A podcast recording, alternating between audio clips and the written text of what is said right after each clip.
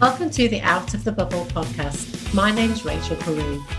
Join me as I share a weekly dose of midlife inspiration, where you get to hear from amazing women who are embracing life and leaving a trail of inspiration along the way.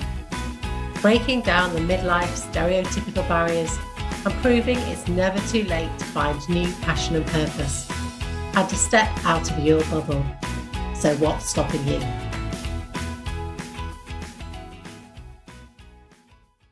Welcome back to a new week of Out of the Bubble podcast. My name's Rachel Peru, and as always, we have a really interesting guest with a fascinating subject that I know lots of people. I've had lots of conversations with friends and other women that are going through the perimenopause and menopause and have decided that actually alcohol is not working for them anymore and it doesn't make them feel very good. So today we are talking to Claire Owen, the soberholic. Claire is a lady that, by her own admission, four years ago, she was drinking 100 units of alcohol a week, which is about 10 bottles of wine a week, and slowly made that decision to cut it out of her life completely. She has been sober for the last four years, and the benefits to her life has been immense, and it's really changed things around for her, and she feels so much better she now helps other women through her membership group and Facebook. She's written a book and she really encourages other women to stop and have a think about their drinking habits and see if it really is doing them any good and if it's a time to maybe address some of that. And so I'm really looking forward to this conversation today with Claire. So grab a coffee and sit back and enjoy. So, welcome, Claire. It is so nice to finally have you on the podcast. How are you doing? Um, I'm just a little bit in awe, if I'm honest. I'm really excited to be invited to come and chat to you. I've been kind of watching you unfold and just been a little bit. I'm a little bit starstruck, if I'm honest. Don't be. It's only me, as you will find out in this next time that we have together. And we kind of connected about six months ago. And likewise, I've been following your, your journey. And I did a little bit about you in the introduction. But how do you describe yourself to people? Well, it's interesting because I would always lead with sober coach. But recently, when I've been on the radio, the radio presenters have been saying an alcohol free life coach, which I'm just going to take that badge instead because yeah. that's really what it's about. It's about, I'm a life coach, but my main target is her who thinks that she's not bad enough to quit drinking alcohol. Yeah, we've got so much to talk about this morning. And what about the what about Claire the person? If you could choose three words to describe yourself, what would they be and why? Oh, that's interesting. I think when you asked me that in the email, I was so, sat with it for a while, and I think the only way to really sum it all up now is a lifelong learner. So I love to learn. I home educate my children, which people are equally as horrified with that idea as not drinking alcohol But it just unfolded quite naturally. And I love to learn. I feel I'm on a personal development journey since I stopped drinking. And yeah, that's pretty much who I am. I'm here hopefully to learn from you. well, I mean, I, I talk to so many women, particularly women that are either perimenopausal or menopausal, that get to this stage in life when actually alcohol just does not agree with them. And I know myself, I, I very rarely drink now because when I do, even one glass of wine gives me a thick head and makes me very tired. So this conversation has come up in my peer group a lot about not not drinking alcohol anymore because it doesn't make them feel good. But you know, can you tell us a bit about your backstory about how this all started and uh, why you did take that decision to to quit alcohol? Well, I would have classed myself as a typical binge drinker. I was living for the weekends, but I was also drinking it through the week. And uh, my typical week would be probably a bottle of wine most days, maybe a day off through the week, maybe less one day, but certainly more another day. And it just, it wasn't necessarily itself looking like that was the problem, but I had many other problems. The business I was running wasn't what I wanted it to be. I, I was stuck in between knowing whether I wanted to grow my business or to just walk away. And I couldn't make a decision and stick to it.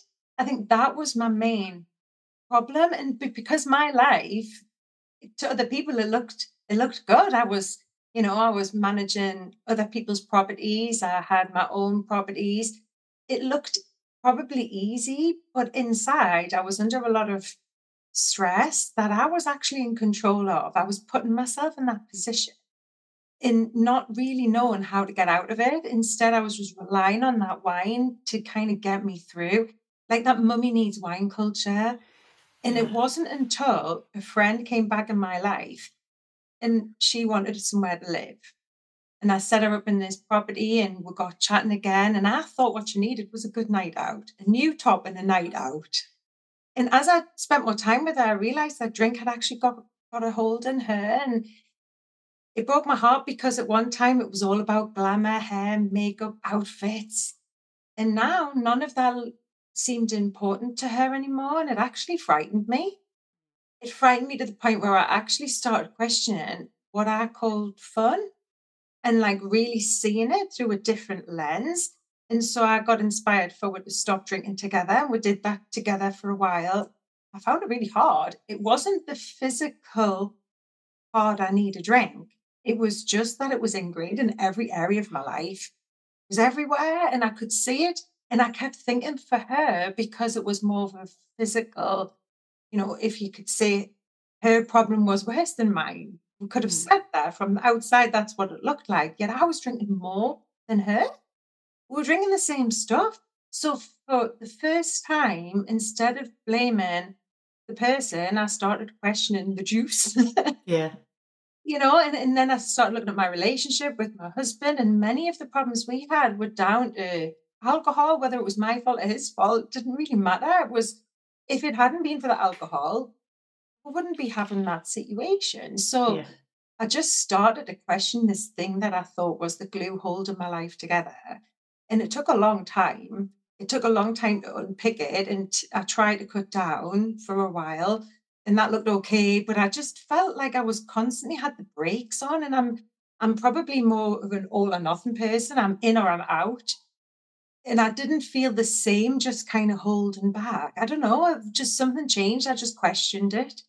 And so I decided to try life without it. And once I got to a point where I paid off the sleep overdraft, I started to feel the benefits. I just started to look better and feel better about myself. And I think that was what I was missing. I didn't know that that was what I was missing when I was drinking. Um, so it, it was a long process, and I'm four years now. My husband's joined me. He's nearly two years without alcohol, and it's just changed everything. I feel like I've got a brand new life. It's, everything looks different. It's interesting because um, lots of people will have just done dry January, um, you know, myself included. I don't drink a lot anyway, but lots of people will do that for a month and they will feel better but then they slowly start drinking again because it's so ingrained in our culture, especially in the UK. I think it's a very British thing to a night out includes alcohol, and if you don't drink, there's a lot of pressure and almost a stigma against you, as if why why do you not want to have fun? How hard was it socially for you to, to stop and for friends to understand why you were doing it and see the benefits? It was really hard.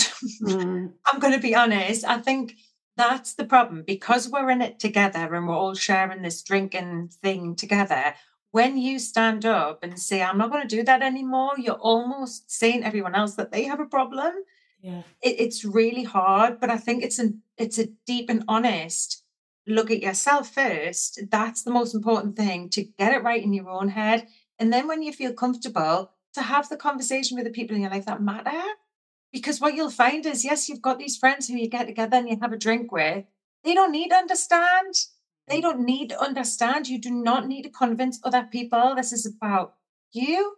And maybe now they don't understand and they might ask why. When they see you in three months, they'll be asking how. Yes. How are you doing this? Yeah, why you look so good. it's not even about how you look, it's how accepting you are of yourself. It's not that, you know, like if for me, if if my motivation was weight loss, I would have given up like month one, month two, month three, because that doesn't come until much later. It's the sleep overdraft first, which improves your energy to do the things that you enjoy doing. It's not like pushing yourself at the gym harder, it's not hitting yourself with a bigger stick. It's really just embracing who you are and learning to love yourself, which is everything that you're about. That's what yeah. I see. Yeah, no, it is, and it's interesting because you know you said at the beginning about alcohol is almost like a release to you, and it's very much really the message at the moment in the media. It's all about women going out for prosecco hour, or you know, there's lots of memes about it. There's lots of gift cards, birthday cards. it's all surrounded around girls having a great time and you you deserve that drink. And it's how do you shift that mindset from people because it's not about it shouldn't be a treat. A treat should be you looking after yourself and doing what makes you feel good. And that doesn't have to include alcohol.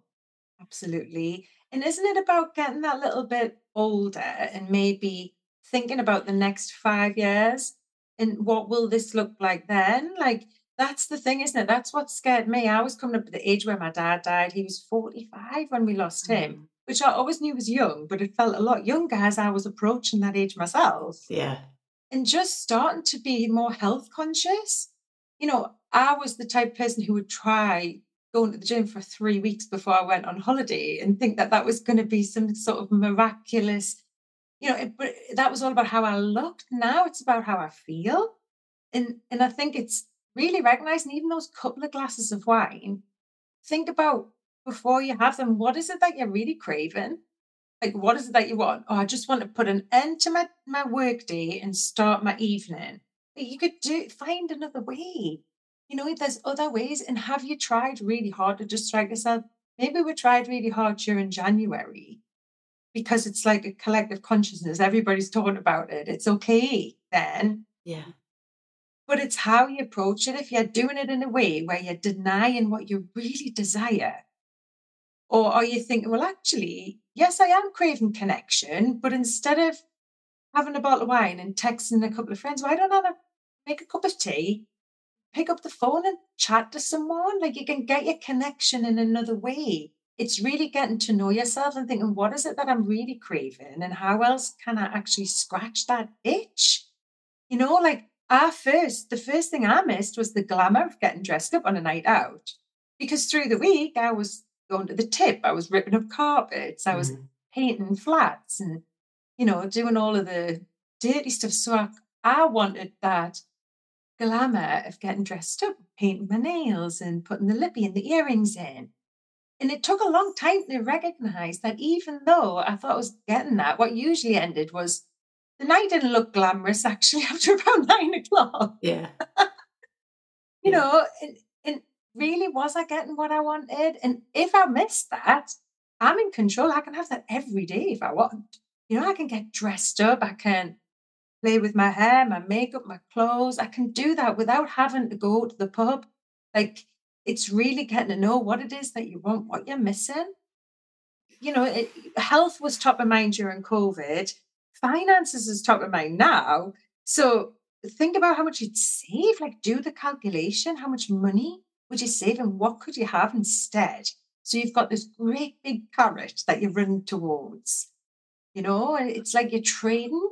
People are going and they're trying different, you know, t- Botox, different things to try and look at. Try three months without alcohol and let's see what that looks like. It's yeah. just another thing to try. I do think it is with women like yourself. I do think it's it's becoming a lot more easier for people to accept in society. They are starting to understand that actually you don't need to have alcohol in your life, and you can. The benefits are, are there in black and white. But you could have very easily gone down this path and carried on your life and, and carried on doing what you're doing. But what was the decision? What was behind the decision to actually then go and help other people? Because you could have just stopped there and, and carried on, but you've actually taken it further and become a life coach you now help other people go through this process. What made you, what was the trigger for that? I think we teach what we want to learn, don't we? And I think part of feeling, um, I remember embracing how I felt and that that idea that my friends didn't understand. Think about it, we're not necessarily that we're all the same age, we're at a different stage, aren't we? So other friends might not be the same stage as you, but opening a group on Facebook was my way to find other women at that same stage who wanted to know, who were curious enough. And of course, once that's momentum built up, my friends came and they, you know, were watching from the shadows. But it was just a chance for me to ingrain what I was learning and uh, to share the joy with other people. Because it's almost like I kept saying, I remember at the beginning saying, if one of my friends felt this good and didn't tell me that it was so simple, you know, like if it was a, it, it almost feels sometimes like it's a magic pill, you know, because you have the energy to do what you want to do. You have the boundaries in place to say no with no guilt. Yeah. You know, like even Christmas, I know I would have spent loads more on my kids had I been drinking because it would have been like a guilty exchange eh, without me even consciously being aware of it at the time. You know, Yeah. I deserve this, so okay, then I'll give you that, even though I don't really think that you you should have it because we can't afford it or whatever boundary there is. The boundaries just are non-existent. And as well, like being the same person on a Monday as you on a Friday, that's priceless because that didn't happen when I was drinking. It was like I would overpromise and then underdeliver. And that just leaves you on a pattern of self-loathing. And I was in control of all of it. All of it. And it is that self destruct, isn't it? And I can really relate to that. When I got divorced at 40, I had probably about 18 months where I did drink far too much. And that was my release. And I went, I turned to it as a way of thinking, oh, you've got through the day, have a glass of wine.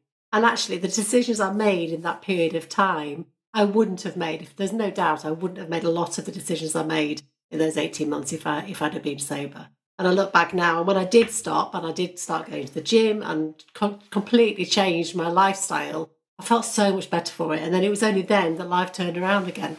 Yeah. And that's interesting because I meet so many women, and I could be included in that. I'm second time married.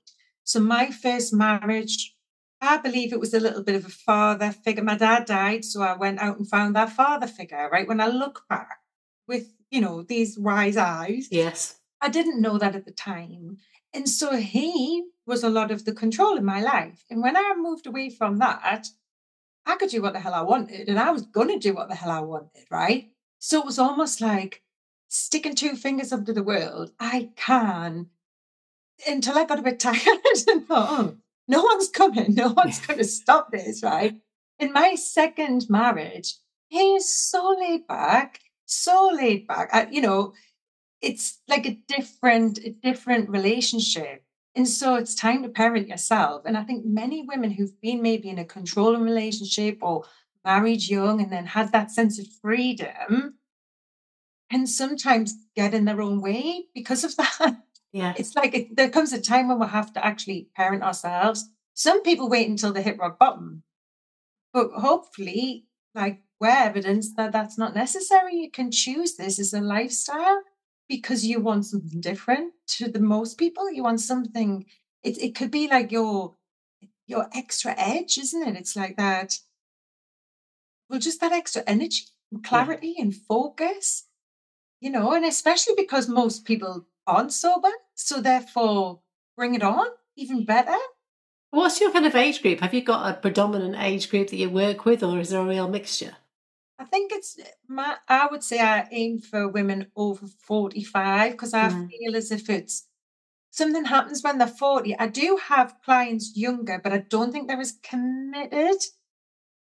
Something happens, I think, over 40, like around that, like 43, 44-ish, where I Mm. think something changes. And I don't know whether that's just me or or I'm seeing that. But I also have a lot of clients who are like 60s and 70s who wish they'd done this years ago.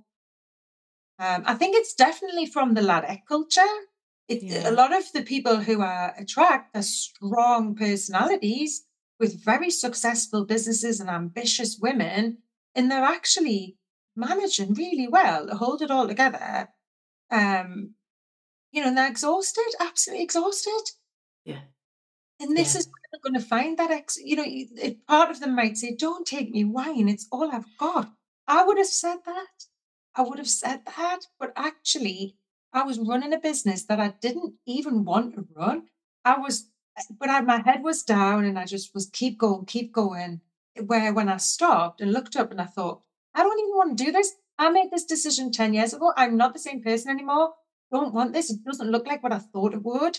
It needs to stop. And I was looking after 50 properties for other people. So you can imagine sending the emails and saying, I've made a decision. I'm not doing this anymore as of next month. And like, it's a hard decision to say I'm going to do it because to Yeah. other people, they go, Well, it's working. You're making all this money.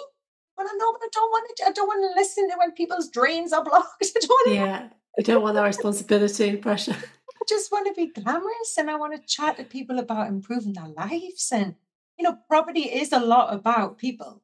You Yeah. meet people in the transition period when they're coming and going from relationships. And I think that's what attracted me initially. And then I just got, I ended up being like a maintenance coordinator. And it wasn't where I felt at my best, where I needed to stop and look at my life and say, look, I've designed this and I can change it. I can change it. It's going to take time, but I can change it. And that's what I did. And it's ongoing. It's ongoing. It's not, I'm not there yet. Um, it's ongoing. Yeah, and I think it's that that that that's really important point actually that, that you're not there yet, and maybe you never will be. It's always it's a continuous journey, isn't it? It's like myself with body confidence. You are never one hundred percent body confident. It's always going to be a roller coaster. It's always going to be ups and downs, but it's a journey you're on, and you just stay on it and and see how it develops and grows. And that's something about trusting yourself, isn't it? And trusting the process that you're on. It's trusting it and keep staying in alignment with what you're doing. Because I think at any time, and I know these at the turn of the year, it's always good to do a, a bit of a self assessment and think, like, where am I? Where am I heading? Whether you're drinking or not, Mm. with your business, with your health, with with all of the things. And, and it's just nice to just take that snapshot now. I said it before we press record that I love what I do. I love promoting my book, but actually, I want to talk to the women who are sober now. What? I want to spend time with her. Like, you know, if you want to stop drinking, read the book, come and find me on YouTube, follow my Facebook group. But my one to one service now, moving forward, is going to be I'm sober. Now what? Yeah, Like, what am I going to do with all this energy and time? And I have these dreams. I'm ready to say them out loud. How do I get from where I am to, to there? And that's what excites me. So I love that. And so let's talk about the book as well. I mean, I bet you when you first started this whole journey, you could never imagine that you'd have been writing a book. So tell me about that. Well, it kind of happened backwards because of the Facebook um, group. I did a lot of training and I did a lot of um, like online programs myself, learning how to do, how to speak, how to tell a story, and and just how to share my message. And so I started doing that in on live videos, and then I used the live videos to create an online program. And I started selling the program, and it was selling and brilliant. But then I thought, well, what I really need is people to have a little taste of me before they commit, you know? So the idea came, obviously, probably would have been better to do it that way first to write the book. So I went through everything. And I think because I'm probably more vocal, a bit of a gobshite, I like to talk. If you tell us to sit and write it down, I'm maybe easy distracted. I have to have felted pens and have all of these coloured clipboards to Yeah. keep, keep myself interested. So maybe the way that it happened was the best way for me. And the chapters of the book are the modules of my program. Um, and in there, I share about like what was it that really got me to be congruent with my message. You know, I said before that me talking about how good I feel really ingrained it. But then I sat and I had a client who was had learning difficulties. She was 38 years old, and she um, came into my world and spent time with her and it really, really got me thinking about where do people go if they want to stop? Like AA wouldn't have been right for her. And the level of the level of client I'm aiming for, she wouldn't go to AA. There's a lot of shame attached. It's not even that there's a crisis situation. This is just a good time party girl who's kind of just now relying on it for too many reasons. That's the that's the interesting thing because obviously, you know, you get to a certain point before you go to AA, and that's a process in itself, isn't it? That people get there in their own time, but not everybody is at that stage. But they still would be better without drinking. So, how do you get? How do you do people get to that point and change their mindset when they come to you and they say, you know, I'm not drinking that much, but Yes. So this is similar to the lady who had the learning difficulties. And I felt like because it, really helped me to get my message clear because I didn't want to pitch it that she wouldn't understand. And I used her as my very first client is to say, Does this make sense? And she'd be like, Yes. And so I knew then, okay, I can share it with other people. But there's five steps. I mean, the five women in my book, and they're on the cushion behind me. If I can show you my cushion. yes, yes, do. Glamorous. I love it. glitzy cushions. Oh, look at that. So these are the five stages that I quickly identified I went through. So I don't know if you can see Susie. Yes. Susie believes she's stuck. so it spells sober. Susie's stuck. She believes that it's the answer to everything, right? And she doesn't think that she's got a problem. She wouldn't go to AA and she wouldn't want to stop. What would she want to stop for? Because she's having a good time. But then Ollie observes maybe somebody like me or comes across uh, this blog post and thinks, well, actually, you know, maybe I could. Maybe I could improve my life if I cut down those odd few glasses or whatever. And then you become bold like Bessie and you take action. You say, I'm going to do it. And many people have done this during dry January, but it doesn't, it stops at that stage. You just stay in. And then in February, you're back on it, right? Yeah. Nothing's changed. In fact, probably they drank more in December because they knew it was coming. Yeah. And they drink more in February because they believe they deserve it. Yeah. So nothing has changed. All you've done is prove to yourself that your life's miserable without it. That's what you've done because you've put yourself through something like without alcohol. Whereas Elsie, she takes it a step further where she starts engaging in life. So she catches up with her friends. She invites them for breakfast instead of a night out. She just starts to be a little bit more creative. Maybe she takes the car and she sees what it is that happens when everyone gets drunk. you know, she starts to see life a bit differently. She tries alcohol free alternatives. She books something to do on a Sunday morning. So she starts engaging in a different way of living and realizes that actually not everyone is getting drunk every weekend. Not mm. everyone is relying on this stuff, and life is quite good without it. And when you look back, and this is when you find yourself telling other people, "Oh, just stop!" and you're you're the teacher now. You're rebalanced like Riley, and you can take it or leave it. That's the difference. We're not taking a label and saying never ever again. This can be like Slimming World, where you, you know, like the same concept. I'm doing it for a certain length of time. I'm dipping in, dipping out with no shame. Yeah. No shame. You could have a wedding that you're building yourself up to and you want to look amazing. So you drop the drink and then you maybe drink at the wedding. And then you've got a holiday. So you come back. It's it it's even if that is it, that's fine. But I love that. I love those. That, that's brilliant. Most women get here and they don't want to go back here. You can't go back. I mean, these these circles allow you to go back, but actually you can't unsee what you've seen when you've actually been out sober. You can't, yeah. you can't like get past that. And what I love is that you really are practicing what you preach. And and you know, I've seen you over the last six months, you're flourishing now and you've got so many exciting things ahead. So let's talk about kind of how your life is changing and some of the things that you're doing now that you probably never would have imagined doing. And. I know that, you know, you and I are fellow silver grey haired women championing the, the grey hair, looking fantastic. But you know, you'd like to explore lots of different activities and, and, try new things. So let's have a little chat about what you've got coming up. Absolutely, and I think it gives permission to other to others to go for their dreams. So it, there's like a twofold, isn't it? And I think it came from when I embraced my grey hair, and it was when I stopped drinking for the last time, I decided that, well, I won't be going anywhere. So I'm going to lift the grey, lift the dark brown. So the process started to lift in it. And like, if anyone's done that, it can go orange. You've got to sit with it. It's horrible. So I thought, well, that's it. I'm not going out and I'm not going to be drinking. Let's go through this process. Right. And so I got to the blonde. I was never really happy I was terrified in case it was this yellow color, you know. So I, I just, I spent a lot of money and a lot of time and a lot of energy, but it was something to do. It was something else to focus on. And I got long blonde hair, which all snapped off. and then lockdown came and I said, right, just cut it all off. And I actually get my hair cut now at the barbers where my boys go. So it's just so different from the whole three weeks dye sitting yeah. in a hairdresser and oh or the money you spend. Yeah. It is liberating. It's about them roots on a sunny day and just and I don't know about you, but I would have my hair done and think, well, I must I'll have to go out because I'm having my hair done. Yeah. yeah, and you spent all that money on it, so you feel guilty that you're, you're having to do this every three or four weeks. It's yeah, it's a, yet another thing too to add some guilt on to the fact that you're spending money on yourself that really you could do without doing. It's I found it really liberating. It is, isn't it? And I think there's something different when you have a compliment of something that you've embraced that's yours. It's not like you've had, like I used to have hair extensions and people mm. say, Oh, your hair's lovely. And you go, Oh, thank you. I paid £300 for that. Yeah. Where if they say, Oh, I love your hair, you go, Oh, like it's mine, it's yours, the mask's off.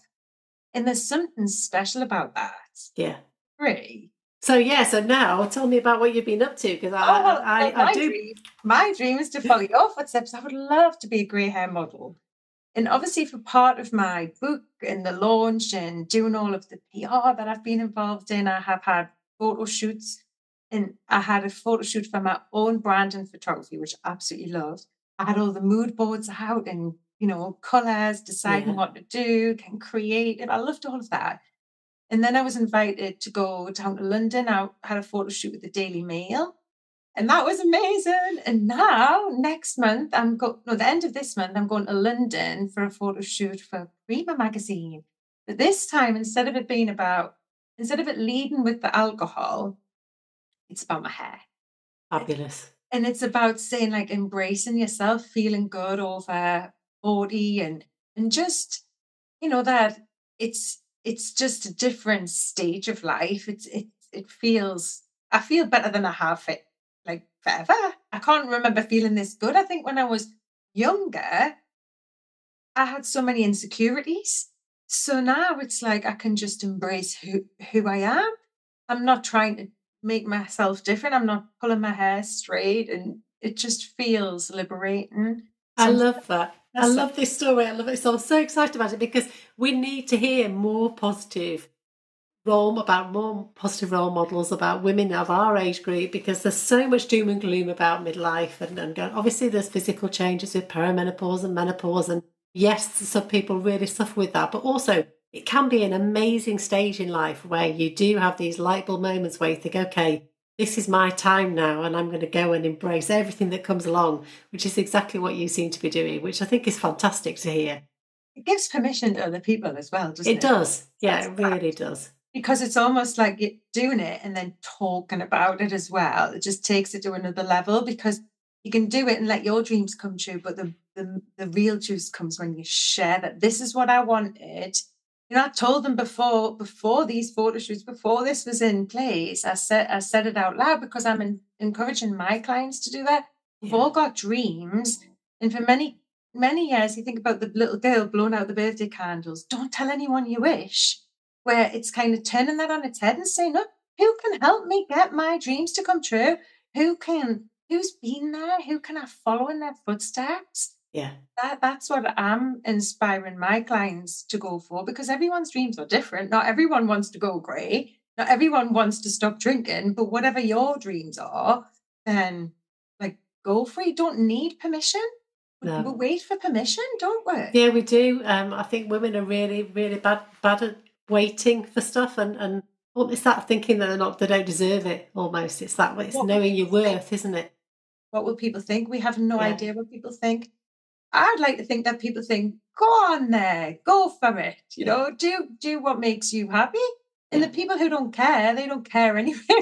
so they just get on with their lives. So And I think it's really important that if you do have these dreams, that you reach out to other people like you. So, like you and I started talking six months ago, having these conversations and, and making connections with people because people usually that are that little bit ahead of you in doing what they're doing, something that you might want to do, they're usually really keen to help others and lift you up. No one's going to turn around and say, "Oh, I'm not going to tell you anything." Or people want to help each other. I mean, you do get the odd time. I remember at the very beginning of my sober coaching idea, and I reached out to somebody else who was doing that as a business, and she was very much, well, you know, this is my business, and you know, the door was very clearly closed, and Mm. fair enough. That's maybe she's had her toes trampled on before or Mm. something, but you know, I would like to think that, you know, like like that person who's running at the beginning of January, and someone, you know, at the gym is is really fit. They they look and they remember. Like Yeah. you remember, I know because your career didn't start that long ago. Tell me about that. That I'm interested in. Yeah, no, I didn't start. I didn't start uh, just before my was ju- just the end of uh, my forty sixth year. So just before I was forty seven, I started. Yeah, which is um, I'm fifty two now. So five or six years ago. Yeah, and it seems like I've been doing it for so long now because it's something that I'm so passionate about, and I absolutely love the work that I'm doing. It feels like I'm at the right place at the right time for me. But yeah. that's been part of a journey as well. And I wouldn't have, I wouldn't have had the confidence to have done this when I was younger. Of course. And I think it's knowing that sometimes you've got to put yourself forward and be prepared for the knockbacks because I have. I've been knocked back. I've put myself forward a couple of things. And it was really funny because there was one opportunity in the set. Sent like the list, and straight away I presumed I was going as the mum. And they said, No, you're the athletic. They wanted somebody to be like an astronaut. They said, No, you're the athletic. And I was like, You know how we put ourselves yes. in a position. And like, because I mean, I used to be like uh, four, five sizes bigger like mm. than I am now. But my brain would still automatically put myself. Do you see what I mean? Yes. Where she she said, No, no, no, even though I didn't get it, I took that as a massive compliment yeah. that from my physique, she called me athletic. Yeah. Like, wow.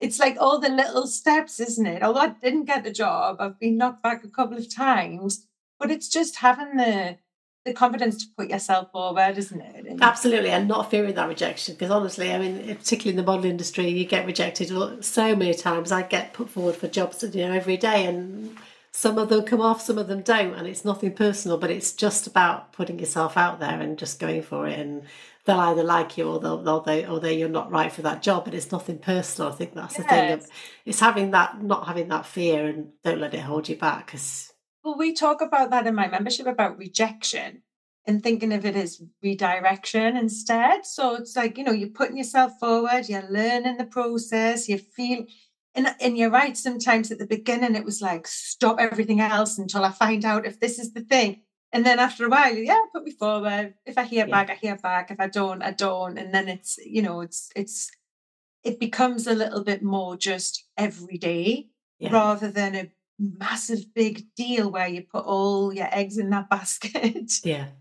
So how ambitious? I'm guessing you're, you're very ambitious for the future. How ambitious are you? Are you for the Soberholic and the work that you do? Where would you like to see it grow in the next five years? A goal is to travel with my children. So we do home educate and like when I go to London at the end of the month, one of my boys are coming with me and we're going to do a little bit of an art tour. Um, so the dream is to travel with them and to take my book, take if I'm modeling, then obviously that like to have a reason and I'm very resourceful. So the idea of that if I'm going there anyway, I can add on like something else. Um, would love to to like dig deeper into the family tree and travel mm. looking into that. And we've got loads of dreams between between us. So it's just about putting ourselves in a position of yeah, why not us? Why not? Like the two boys are dreaming of being YouTubers and they've got their own got their own things going on and we're we're working together at the moment actually on a project. I'm pulling together um it's called Think and Grow Rich, but it's called Think and Grow Rich Fresh. So it's for teens. So we're studying the principles of success together and that's like loads of fun. We're doing that and one of the, arty one, he's doing um, some illustrations, some people to go with each principle. So we've got loads and loads of things in the pipe. I love that. So how old are you boys? Uh, 11 and 12. Right, brilliant. I mean, my, my eldest um, was homeschooled from, right. from the age of 13 to 16, slightly different because she had acute anxiety and some mental ill health. So she, she ended up being homeschooled. But, you know, she, she, she did really well. She did her exams. She did people still don't quite know what to do with people when you say, oh, I'm homeschooling my children. It's like, oh, okay. Yeah. I mean, we're kind of ripping up the script. We're not following the plan. We're not, I'm not putting the foot. If they want a GCSE, they need a GCSE the time when that comes yeah. with them, we can do that. But for now, I'm just finding out, letting them unfold and see who they are, what they love, what they enjoy doing, and yeah. and encouraging them to do more of that, and facilitating anything that they want to learn. So normally, if they come to me in the Tanson, I'll say, "Who invented that game? You know, when did they start? Like to get them to start looking that little bit more critical thinking and yeah. digging deeper and." It's fun. I, I really enjoy it. I love that because one size doesn't fit all. There's just different routes to education for everybody, and I think it's really liberating. The, the reason we did it is because it was part of the plan. We bought a holiday home here in Wales, and we came here to renovate the house there's a school behind here and they went there, but it's Welsh speaking. Mm. So they had to go and do like a language intensive language course. In a, during lockdown, the centre for that closed, so we kind of lost a bit of momentum there. And then after that, we t- tried a private school so they were driving so they could go to an English school. And then in the end, it was like, let's just do it ourselves. Yeah. So we kind of just took all the pressure away. And that was about a year and a half ago now. And things can change, but it's it's what we want. It's what makes us all happy, and yeah. it's um it's working out. So brilliant. We'll do it for as long as it it, it is. So yeah, good for you. I love that. So, my last question that I ask all my guests, Claire, because I'm really trying to encourage women to be more accepting of themselves and accept compliments easier rather than cringing when somebody says something nice to you. So, if you were to pay yourself a compliment, what would it be? Hmm. Um, I'm enthusiastic and I, I'm determined. I think it's. I think that's my um, that's an inner compliment. I don't know if you meant like an outside compliment. No, inner compliments are usually the ones that people come up with, and I love that. It's not about what the outside is on the inside. Yeah, I think I'm I'm enthusiastic and determined when I know what I want. I think that's the key, isn't it? Knowing what you want. And I think for such a long time, I could be accused of living someone else's dream. You know, you try mm. to make mm. other people happy. You think that's the right way to go as a woman. And often you wake up and you think, well, what about me? Like, what about what I want? So it's about finding out what you want or, or the opposite of what you don't want, being determined and staying like back in yourself, being enthusiastic and and and visualizing that dream because I can see us, I can see us traveling, I can see it happening. It's just uh, believing in myself and keep pushing with all all of my ideas. yeah, and I'm sure you will, and I look forward to following your journey. There'll be, I'm sure, there'll be women listening to this that will be that'll have there'll have been lots of different points of our conversation that have kind of hit a nerve that have made them start thinking themselves. What would you, what piece of advice would you say that somebody that is thinking, oh gosh, maybe is maybe that is me. How do I make a change? What can I do? I think the first stage would be obviously buy the book. Yes. The first chapter, Susie, it's all about letting go of blame. We blame ourselves for things that aren't working out, right? Where I want her to think of it a little bit more like we've been victim of a marketing technique. We've been, you know, there's been a massive marketing campaign for the the breweries to get the dosh out of our designer handbags, right? Mm. They've done a great job on us so far, but now it's about getting wise and thinking, when am I drinking? Why am I drinking? What do I want to change? So in chapter with Susie's chapter, we have what's called a habit tracker. So each day, whether you drink or not, just to write down why you're drinking it so you can see that pattern. Is it a reward? Is it because you're stressed every time you speak to your mother?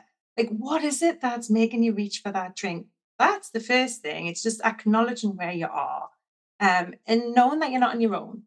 Yes. And how can people come and find you is the, is the next important part. Yeah, I'm all over social media is Claire the Soberholic, and I have my website, The Soberholic, as well. So anywhere, reach out and you can book a call. I can speak to you one to one. I have an offer on at the moment where if you book a call, you would get put in my membership for a month for free, where you can actually experience what that involves and how much connection and support you actually get from that. But you know, so the first thing would be to book a call, and then uh, after we speak one to one, you know, things might just change. It takes a minute for transformation. Really, yeah. it does. It's just drilling into what's going to motivate you. Often we're breaking into three areas health, wealth, and relationships. Which one's nipping you the most? And how can removing alcohol help you? Because it, it will, it's going to help in all areas of your life. Well, thank you so much for sharing, and I really love talking to you. And I'm looking forward to seeing you in Prima magazine. I shall get that, and let's keep in touch. But yeah, thank you so much, Claire. It's been an absolute pleasure. Well, thanks again. Take care. Well, as always, lots of food for thought there. And if there are moments in that when you're thinking, oh, maybe that's me, maybe I am at a stage where I want to certainly cut down on alcohol or maybe readdress the situation, then starting, like Claire says, with a um, drinking habit diary is a really great, great place to start just to see and just to evaluate where you are right now. But if you are somebody that does want to give up and thinks that it might be time for you to reevaluate stuff, then go and check Claire out, the Soberholic. I will share her links on the notes afterwards it's definitely not working for me in the menopause. Alcohol just makes me grumpy. It's not good for my mental well being. It makes me not sleep very well. And even after a couple of glasses of wine, I feel rubbish the next day. So I've definitely, it's, for me, it doesn't work. So actually, when I look back now, alcohol probably never has worked for me. I've never been good with hangovers. So it's something, the conversation that I'm having with lots of friends and women in my uh, Step Out of the Facebook group, definitely that, that people are just deciding actually, no, it's, it's time to give it a miss. So if that's you, go and check Claire out. She's got lots of great tips and advice. I will be back in a fortnight, but in the meantime, keep being fabulous. Thank you for listening to the Out of the Bubble podcast. I hope it's left you feeling inspired. If it has, why not come and join a fabulous group of women in my free Step Out of the Bubble Facebook group, where you can get to connect with other women all at different stages of their own midlife journey, supporting and inspiring one another. You can also come and say hello on Instagram at Rachel Peru1. I'd love to know how you intend or how you are already stepping out of your bubble in 2022. If you're loving the podcast, please don't forget to subscribe, rate, and review. Your support is much appreciated. I'll be back next week with some more inspiration, but in the meantime, keep being fabulous.